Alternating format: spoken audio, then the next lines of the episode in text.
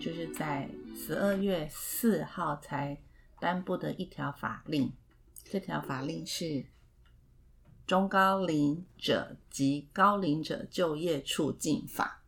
应该来说，不单单是一条啊，应该这个伴随着这个条文的颁布，那实际上有相关的像实行细则啦，还有一些相应的配套的法规，对对对基本上也都一并公布。》。对，是是是，我应该修正一下，应该是总共有九个章节，全文总共有四十五条的法规。啊，那个是条，那个是法规法那法条个就业促进法。那我说的意思是，除了就业促进法之外，它还有包括就业促进法施行细则，然后还有稳定就业办法，还有所谓的所失业中高龄的就业促进办法，包括退休中高龄的呃高龄者再就业补助办法，还有地方政府成立银发人才服务据点补助办法。促进中高龄者及高龄者就业奖励办法。所以实际上来讲的话呢，刚刚呃薛仁所谈到的那个部分只是主条文本身的内容。那实际上来讲，除了救出法，我们简称救出法比较好玩，这个就业实在很促进法、长，实在很，长。嗯，救出法部分来讲的话呢，呃，涵盖的范围呢，一个相应的配套的部分，呃，其实不止一个法令。是。好，那既然它叫中高龄者跟高龄者，我们是不是稍微还是介绍一下它的定义好了？中高龄者是年年满四十五岁到六十五岁的人民，那高龄者就是超过六十五岁以上的。哎，准确一点是，它把它分成四十五岁到六十四岁，它叫中高龄者；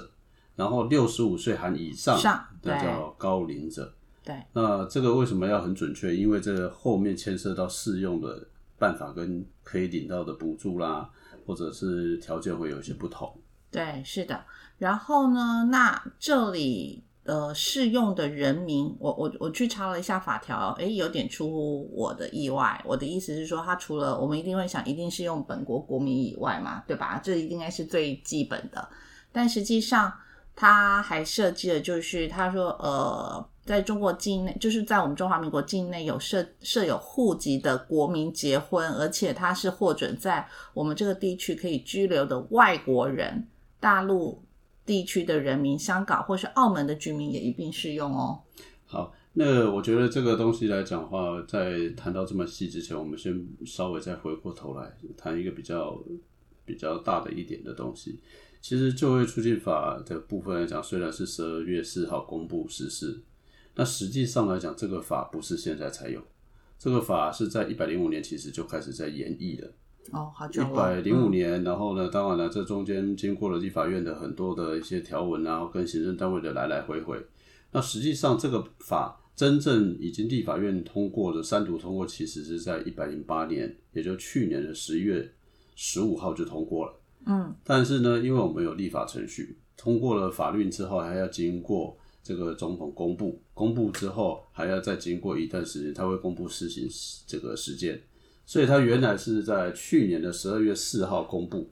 但是在公布的时候是原定是今年的五月一号要实施，对，然后当然大家都知道疫情影响嘛，所以呢就把它暂缓实施，所以实际上是在十二月四号才又重启，就是重新颁布实施。啊，正式实施啊。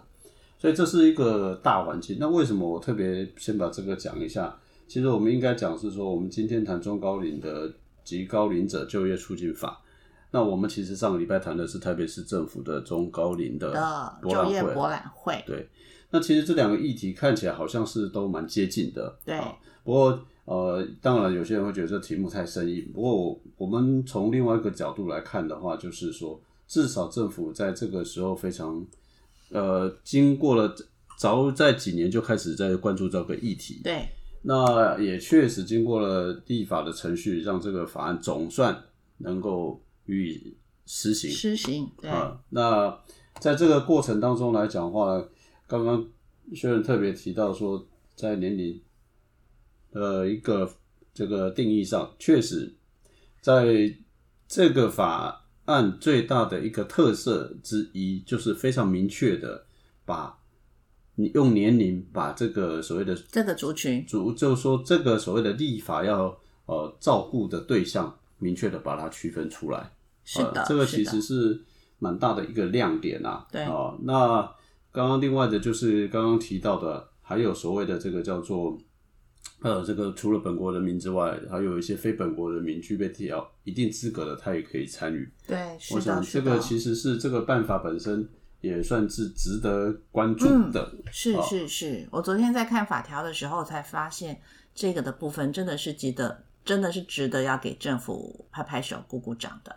对，不过这个东西在是说，这倒是一个蛮好玩的一个呃题外话，呃，应该讲也是说一个好的一个话题，就是其实我们的就业促就业服务法已经限制了说我们的很多的劳动条件，它是不准不准有年龄的对，的一个呃歧视啦，或者是不当对待啦。嗯嗯哦，那反而呢，我们政府呢，呃，又把这个特别针对这个四十四五岁以上的这一群人来讲，以年龄的方式区分出来，又立了一个专法。或许我在想的这件事情，应该也是应该是说，对政府它有说明文规定不能有年龄的限制，可是实际上在实物的操作上来讲，其实这些公司行号他们也知道啊，我不能我不能写说我有年龄上的歧视，可是，在实际操作上，他们可能就避掉啦。当然了，但是呃，另外一些角度来看的话，也确实在呃反映出了几个问题。第一个就是过去青年人也好，或者是说在原来这个所谓劳动中间的这个三四十岁的这一群人，嗯，他们所受到的劳动条件，或者是说在就业能力上面相对会比较好嘛。对，啊，那呃，在四十五岁以上的这一群呢，确实就在现有还没有办法公布之前，其实确实就刚刚学人说的，在实物上面来讲，我们还是会非常明确的说感受得到中高龄者或者是六十五岁这样高龄者在劳动市场上面所受到的一些现实上的环境的一些比较不利的影响，对啊。不利的影响，所以把它给找特别 highlight 出来，就是把它给标注出来，确实也是一个相对反映说政府的重视啊。对，其实我看完之后，呃，这个法令之后，其实我个人认为是他在这个地方其实是相对鼓励了雇主，嗯，鼓励了雇主，让雇主更愿意的去，嗯，不一定说是照顾，但是至少他是可以去雇佣这些中高龄的这些人，因为其实接下来我们再会去讲一下说，那政府在这个法条上，他还在做细分了一些什么样子的事情。对。那我要补充的是说，除了刚刚讲他特别标注出来说，其实在生存的意义上面，其实是反映了这个问题的迫切性。嗯，就是说，台湾在整个人口人人年龄的结构的改变，迫使说我们可能会面临到的呃一些问题，就是说年龄在呃我们越来越高龄化，那这个三四十岁的劳动力人口来讲话呢，原来他劳动参与率就高，然后呢，这些如果不能够有效的生育率降低的情况，不能有效的再把这些四十五岁以上可用的劳动力来讲运用起来的话，那我想我们对整个国家社会、产业经济呃等等安全性都会出现问题。好，那我想这个大概是我们从背后去深究的原因啦。那接下来就是说，这个法案里面来讲话呢，确实是，如果说以政府所说的一些把法条不要，我们也没时间逐条去看了哈。那我们就把它排在几个重点的部分来讲。我不想你大概薛仁可以先先说一下吧说你看到的事情哈。好，先还是先把大概几个呃 highlight 出来的它的项目，它它就是写禁止年龄歧视，好，然后呢，协助在职者稳定的就业，促进失业者就业，然后再过来就是支持已经退休的再就业，然后推动银法人才的服务以及开发就业机会，这个是政府这一次在这个法条里头它所 highlight 出来的。这个几几个呃说法，或就是几个重点了，对不起，一个重点来讲话呢，坦白说，我我觉得可能值得真正要讨论的，嗯，不是全部啊。我举例来说，第一件事情，禁止年龄歧视，其实说实话，这个办法没有出来，就业服法就已 经是这样子了啦所以其实这个多此一举，也没有什么特别要强调的。那当然，呃，最重要的反而是在于是说，呃，你怎么鼓励雇主愿意去雇佣中高龄者或者是高龄者这样子再就业。那这个其实是其中一个重点。那这个中过程当中来讲，我看到的啦，还有就是说，他在鼓励雇主的部分来讲的话呢，如果真的产生诱因一个就是钱的补助，对钱的补助，其实我们倒是比较期待的是说，雇主在职务在设计上的一个协助，就是说，如果雇主他愿意做职务在设计，他会发生一些费用，甚至于说他一些就业辅助的提供。那这个确实，如果有这些诱因，那当然是不是有机会鼓励雇主啊，在这个过程当中来讲的话呢，可以去接纳更多一点的中高龄者。对，像像小推刚刚讲的是说，因为植物在设计的时候可能会有一些费用或发生，那如果没有这条法规出来的话，其实这些费用应该就是雇主要吸收。但换句话说，如果你是雇主，你可能觉得说，那我干嘛要去花这一笔钱？但现在不错的是，至少这个法规出来之后，其实是政府是可以补助雇主的。对，但是还有一个重点应该是在哪里？就是说，在这个补助的过程当中，我更希望的是说，我我看到的应该是说，至少是一个对的方向。为什么讲对的方向？因为中高龄者或高龄者本身，他们在工作环境跟是所需要的这种工作指派的工作内容可能就会不同。那你要求同样不同世代的人做同一个工作的部分来讲，可能就会产生一些不正不正正常的竞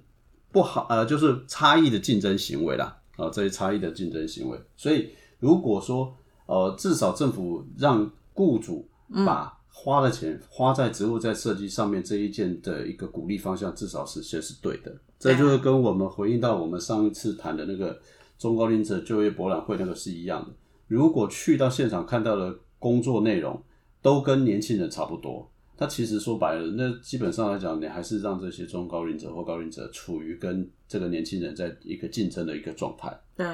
那植物在设计，至少政府点出了这个点。那至于怎么实施，那当然是另外的问题。嗯那雇主至少是不是可以透过这个方式，即便啊，我们想什么叫植物在设计？即便说设计到说说有些工作，举例来讲，我随便举例啊，它事实上比较需要花呃眼睛的，那可以去买它是不是放大镜，它可可能在这个，也许说原来的电脑荧幕太小 啊，必须那可不可以要放大下。海一点的？对，啊、那或者是说，它可能这个原来这个工作的这个呃流水线啊、就是生产线呢比较需要移动的，那是不是可以再做一些调整啊、就不要移动这么多啊、或者是说原来的一些工作内容是包含了说必须要去提取重物的，嗯，好、那你是不是可以把这个工作呢做个思考跟设计？对这其实都是属于植物在设计的一部分啊。好，那我觉得这个其实对于呃目前政府这个办法里面明确第一明确的说能够提供这个方向跟这个金这个金额费用上的金额一个人还不少钱哦我觉得这个基本上来讲的话，我我倒觉得这个是比较好的一个方向啦。它是用人头去补助的，所以如果假设您在呃某一家公司里头，还有雇佣到这样的人才，到时候其实它是用人才人头去计算一个人的人头的补助的费用，最高金额是十万元为上限。对，那另外一个就是说鼓励这个讲述，就是说雇佣中高龄者啦，哈，这个基本上来讲的话，当然这也对于一些企业本身啊，我觉得确实是带来一些啊比较好的诱因呐。那因为过去来讲，我们是知道这种东西来讲，并没有输诸于经费嘛，啊，都是口头上。刚刚讲的就业服务法只是禁止你不不能歧视，但是并没有提供一个鼓励的诱因。那至少这一次是一个鼓励的诱因嘛。对，这次看到其实还是鼓励性质。对，对，那其实还有另外一个部分来讲的话，我倒是有看到一个呃叫做雇佣高龄者传承经验补助。对，那这个东西是什么？啊，这个是什么？学人可以说明一下。传承经验的补助，这个大概是这样子一个想法，就是说你，是讲的轻盈合作那个吗？对，就是轻盈合作，就是说他如果有一些工作本身，他可以把它重新刚刚配合刚刚讲类似植物赛设计，就是把工作本身把它发展成是说不同世代一起做这份工作，啊，完成一份工作的时候，那这种所谓的补助，这种传承课程，它也会提供一些费用。应该是说，其实他在针对于这些人的时候，其实他的如果对这些呃做了一些培训的时候，其实他都有他的补助费用在百分之七十到八十五之间。不是那个指的是职业训练，我讲的不是这个。哦，那你我讲的意思是说，你想象看说，我们其实很早以前都有所谓的师徒制，对，师傅带徒弟。哦啊，那现在来讲话呢，说实话，有很多的工作本身来讲，已经呃随着年纪呃很多的技术人才是凋零的啊。那所以在这个过程当中来讲话呢，如果正呃这个企业雇主本身来讲话呢，它可以让呃一些工作部分也发挥的像师徒制这样子的一个设计跟工作安排。那这种情况之下，雇主也可以依据这个东西拿去做申请，有补助，那就每年一样有多少十万块啦，每一位雇主啊有五十万等等这些部分。嗯，这个是在雇主的这个部分啊。那另外一个部分来讲话呢，就是其他的部分应该是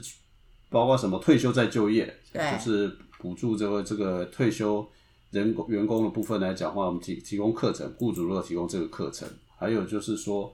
呃，协助雇员工能够准备要离开职场，真的要退休了，好，那怎么做调试的？那这些通通都是属于再就业的这些呃雇主的讲助的部分，是啊，这是雇主讲。刚刚学员又提到的部分来讲的话，所谓的指派参加训练的那个部分，那指的是职业训练的部分。是是不过那些部分来讲的话呢，本来很多的呃训练的补助都有，我我们我们现在只会针对说这个比较特别，我们觉得值得讨出来讨论的来做一些说明。啊，那在这个是讲座的部分，其实单纯的这个讲座的之外，其实劳工的部分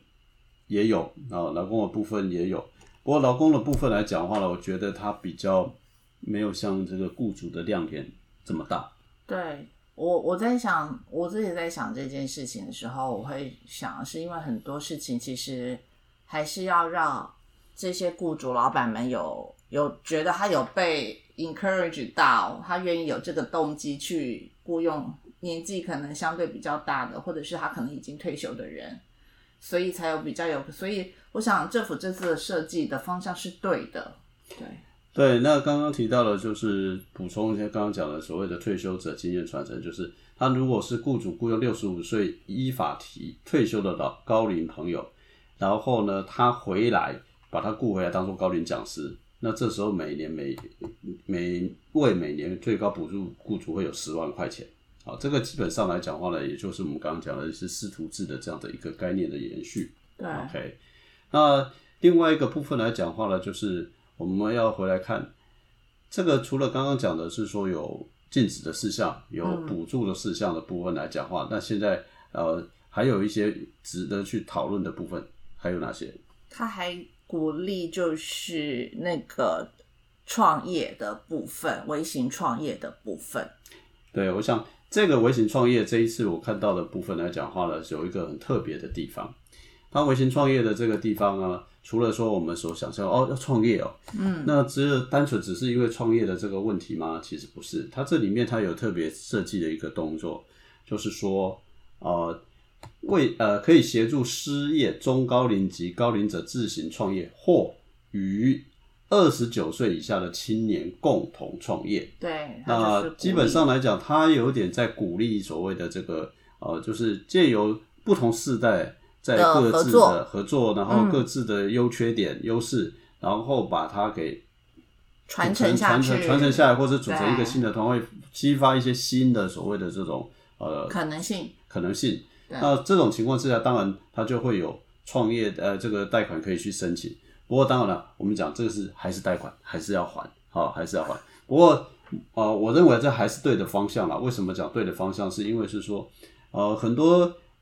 我们一直在节目开始到现在为止，也蛮鼓励中高龄能够踏出这一步，然后呢去做一些所谓的这个呃除了工作以外的尝试，或者是说你已经在工作职场到一个瓶颈，你想要创业，那你可能缺乏一些技术，或者是缺乏一些新的这种对趋势的一些观察。可是你原来的东西，原来的这个专业技能，或者是说一些个人基因还是可以传承的话，那倒不如趁这个机会，你都要创业了，那么你倒不如趁这个机会，能够找到合适的年轻伙伴，那一起共同来创业。那这个部分来讲话呢，也许就真的可以达到共赢的一个效果啊。这个其实是对我们看到的这个部分来讲话非常好的一个方向啦。对，是是。那另外一个部分来讲话呢，就是说，呃，在这些过程当中，呃，除了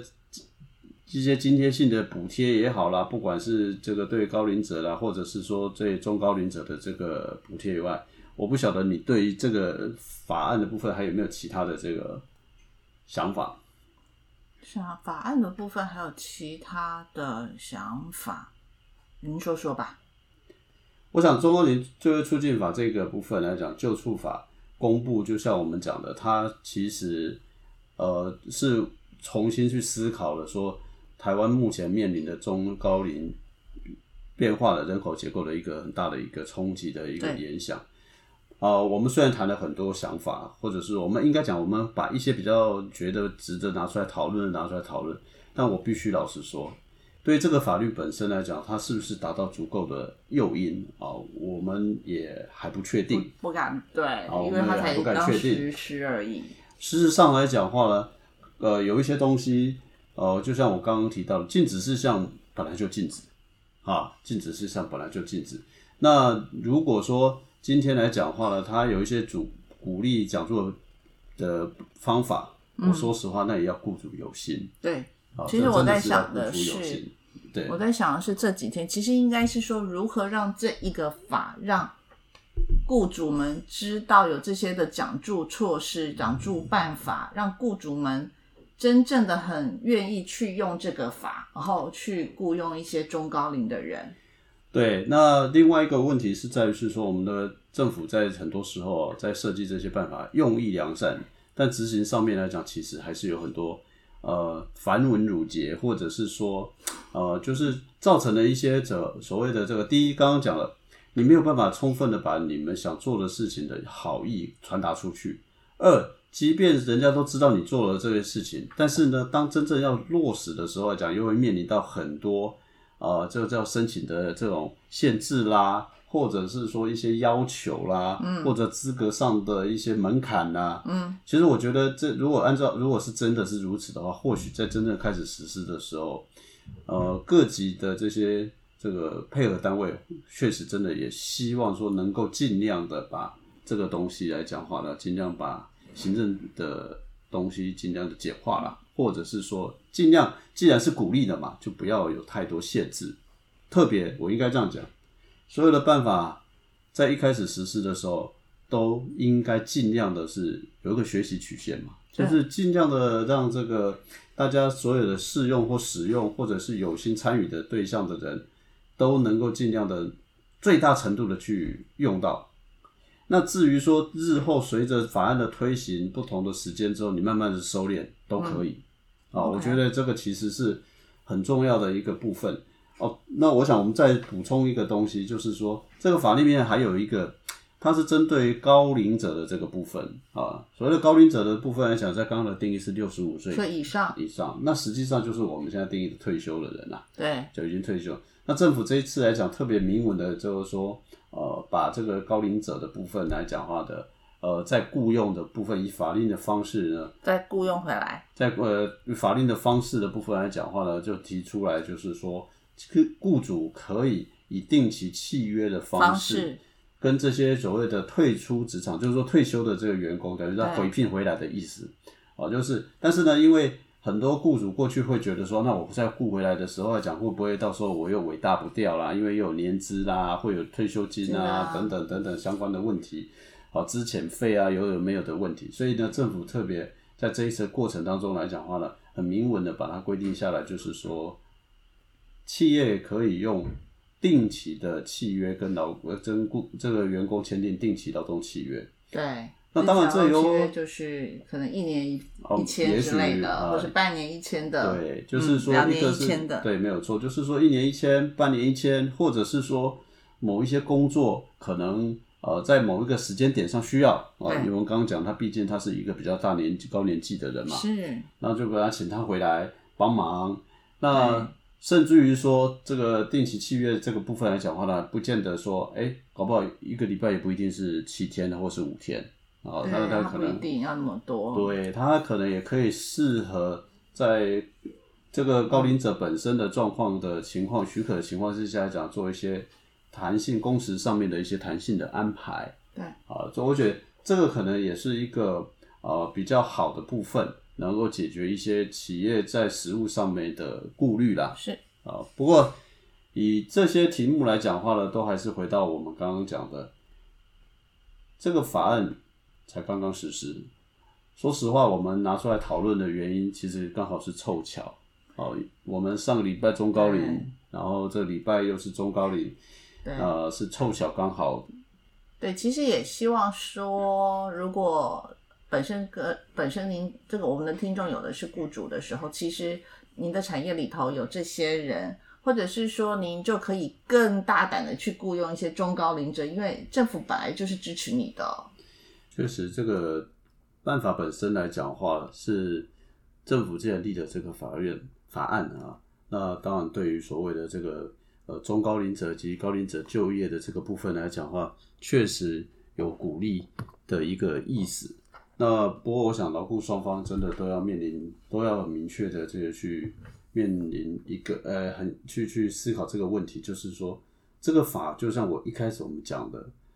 这个法的出现就是时空背景已经出现了一个很大的变化。变化，就我们未来都会面临到说，我们在中高龄者或高龄者，他已经不单单到了六十五岁就可以退休的这个年纪了。所以，呃，如果今天来讲话呢，我们不去个人也好或企业也好，都不要都不去很慎重的去面面对这个问题的话，那我说实话，只是让这个法案及这个法案最终当然就会执行的成效不好。当然，最多受害者可能也就是这些我们这些中高龄者或者是高龄者，这些人可能今天只有三十三十几岁，但是在嗯十年后。他就四十几岁，他就四十几岁，你也就四十几岁。今天你是中高龄者，十年以后你可能就是高龄者，或者就是高龄者嘛。对。对，所以这个法案本身来讲话，讲句直接一点，一传到底加蛋里啦，哎那应。该也就是说，其实在，在我们现在自己这个地方，其实呃，十五岁到六十四岁的就业的人口的比例开始下降，但是超过六十五岁以上的人口是有增加的。也就是说，其实这个另外一个直接讲的，其实就是我们年轻的少子化，但是年老的我们就成为一个很高龄的一个国家的议题嘛。这个其实也是一样的状况。应该是说，呃，人口数本身来讲的话，大家讲说，哎，高龄者我不可以不做啊。对，你如果你的然后有提前准备，对对对所以说今天的你是高龄者，然后呢，你在四五十岁，甚至于更早三四十岁，你就很好的做规划好了你的退休工的的生活，对你那非常好。说实话的，，那我们都非常非常的这个开心，包括你在内啊，那你也没有太大的问题。可是今天为什么会有这些问题发生？我们必须讲，就表示说有很大一部分的人可能都面临到在财务规划上面来讲的话，不如之前的预期。对，应该没有办法直接很想的就从六十五岁就退休，因为就算好六十五岁退休，那台湾现在平均余命大概至少都在八十三四左右的话，那你还要有二十年，二十年都不工作，您自己的经济是否能支持，也要考虑进去。当然，那另外一个部分来讲的话呢，就是呃，我觉得虽然不是今天的主题，不过我稍微补充一下，在二零一九年有做过调查，全世界各主要国家的一个调查。我们举一个临近台湾最近的一个国家，就是韩国好了。嗯，韩国的这个法定退休年纪的部分，男生跟女生是六十岁啊。那呃法那个文件上写的是六十岁，但是呢，他们做过调查，事实上来讲的话，大部分大部分的人他们的退休年龄都超过六十岁。我们讲的叫法定退休年龄跟实际际退休休年龄。龄，那这个实际退休年龄他怎么算出来？就是说问了这些很多人，那你退休以后你还会继续工作吗？大多数人都说会。为什么？因为他们生活的财务支持不够，所以呢，他就只好继续去找各种不同的工作。嗯，所以这个部分来讲的话呢，也是这个法律本身来讲，希望能够结合呃这个劳雇双方一起努力，把这个这个在职场上面的一个时间延长的一个目的啦。对，好，那另外一个部分来讲的话，我倒是有个，我们虽然不知道这个办法实施一年后，也许我们一年后搞不好可以拿回来做一个，看看，对，因为只是怕不知道我们有没有什么资料可以去那没关系去取得来分析我。们尽量来来问嘛。我们如果不行取得，我们就自己做视野呃田野调查好了。OK，不过这里面我倒是觉得办法上还有另外一个一件事情是值得拿出来讲，而且事实上也是一种期许啊，就是说政府来讲的话，真的需要做更花更多的一个这个能力啊，或者是说这个心力啊，在这里面来讲的话，我们过去不只是把职务在设计这件事放诸在雇主身上，政府应该透过更多大数据的一个呃一个分析，那是不是也可以再去引导一些呃不同的，就像刚刚讲到，这个也希望做一个引法人才人力银行啊。我我比较期待的是说，那个所谓的人力银行不要跟这个是这个目前呃现行上的现行的那种所谓的啊，我就提供给你一个机会，然后丢给你，然后呢就结束了。那、你们两个能不能谈得拢，那跟我没有关系。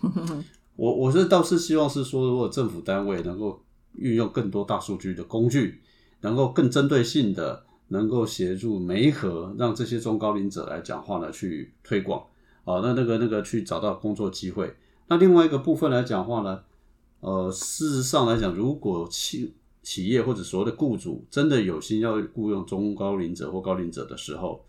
尽量去协助他们克服他们遭遇的问题，哦，就用鼓励的方式来解决这个问题。我觉得这个东西其实呃，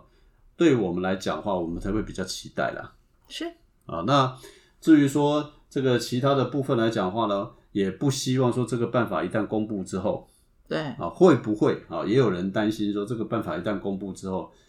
虽然法律上面写的很好，那会不会反而是让这些呃职场上面的一些人，因为这个年纪的关系来讲的话，受到了不平等的待遇待遇啊，不平等的待遇，那是不是能真的达到落实或者鼓励的效果？我倒是觉得，我们今天只是因为刚好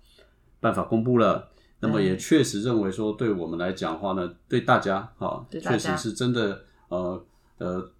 有能够拿出来讨论一下，有所期待对，啊。所以我想我们今天大概就先到这。个地方。那呃，也希望是说，如果你刚好也这个听到这个议题，你有这个主题，你有兴趣，你可以跟我们联络啊。那我们真的非常欢迎很多人跟我们联络。如果你自己本身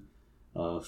讲的直接点了，如果你是高龄者或者中高龄者，你也愿意参与我们节目的制作啊，我们还是或者是说当来宾就好，当来宾也行，不要那么大的啊压力对对对，当来宾也好，分享也好哈。对。那其实我们真的都是非常欢迎，我们三番四次的这个邀请，，只啊是说，因为其实 podcast 它不像 YouTube，YouTube 它可以直接在在您那个的平台直接可以做一些对话跟连接。那如果在这里，其实因为 YouTube 呃 podcast 它会分别在不同的各个平台上收听得到，所以其实因为我们有个 Facebook，